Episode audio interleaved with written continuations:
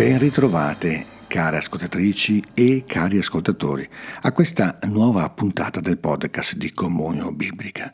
Stiamo camminando lungo le strade dell'Avvento. Oggi è mercoledì della prima settimana.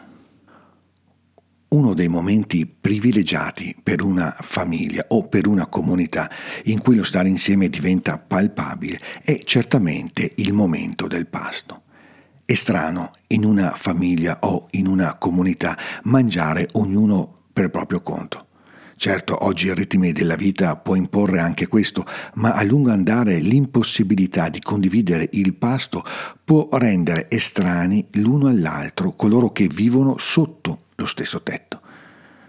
Non si deve dimenticare che una delle simboliche fondamentali del cibo è quella di una umanità in relazione soprattutto quando il cibo è posto su di una tavola oppure quando viene preparato, cucinato. Attraverso di esso si celebra una festa, si intessano delle relazioni, si esprime l'accoglienza e l'ospitalità, si consolida un'amicizia, si scandiscono le tappe fondamentali della vita. Addirittura il cibo condiviso può diventare una stupenda metafora della multiforme e inesauribile esperienza di Dio.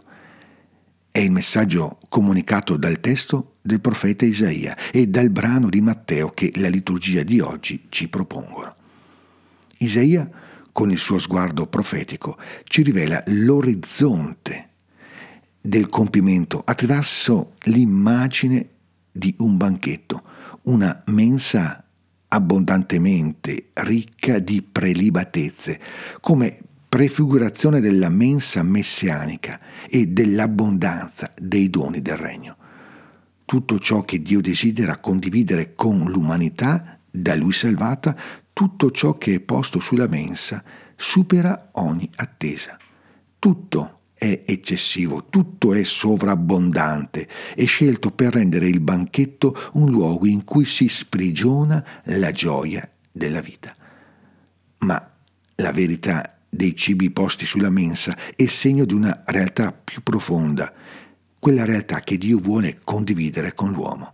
Il suo amore, la gioia di una vita donata, la felicità che nasce dalla comunione con Lui.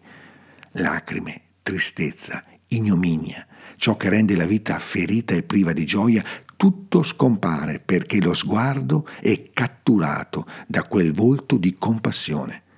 Questi è il Signore in cui abbiamo sperato. Rallegriamoci, esultiamo per la sua salvezza. In quel giorno avverrà tutto questo. E oggi? Questo volto che ci dà speranza, possiamo contemplarlo nel faticoso cammino della nostra vita? Qualche briciola di quella mensa abbondante possiamo gustarla ora anche noi? Nel miracolo della moltiplicazione dei pani, narratoci da Matteo, troviamo una risposta a questo interrogativo. Attorno a Gesù si raduna una umanità piena di sofferenza, una umanità disperata che attende una parola di rivelazione, di consolazione. Ciascuno di noi può mescolarsi a quella folla, con le sue ferite e le sue fatiche. E a questa umanità Gesù anzitutto rivela il volto di compassione del Padre e lo fa guardando con occhi di misericordia quegli uomini e donne, rivelando così ciò che abita nel loro cuore. Sento compassione per la folla, compassione per le loro sofferenze, ma anche compassione perché non hanno da mangiare. È la compassione di chi desidera comunicare la vita in tutta la sua pienezza a una umanità che viene meno lungo il cammino. Ma ciò che sorprende è il modo in cui Gesù comunica questa vita piena. Nelle sue mani il pane e i pesci si moltiplicano, sfamano tutti, anzi sono così abbondanti che avanzano sette sporte piene, annota l'Evangelista. Ma tutto parte da ciò che i discepoli hanno con loro, sette pani e pochi pesciolini. È poco, certamente, ma diventa nulla se è tenuto per sé. Si moltiplica se è invece condiviso.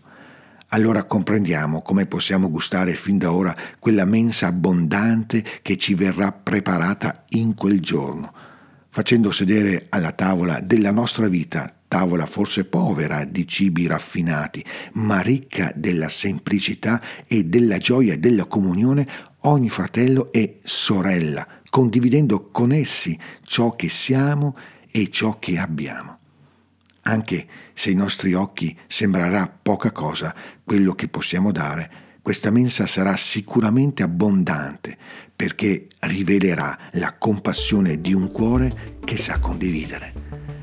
Buona giornata, ogni bene del Signore e buon cammino di avvento.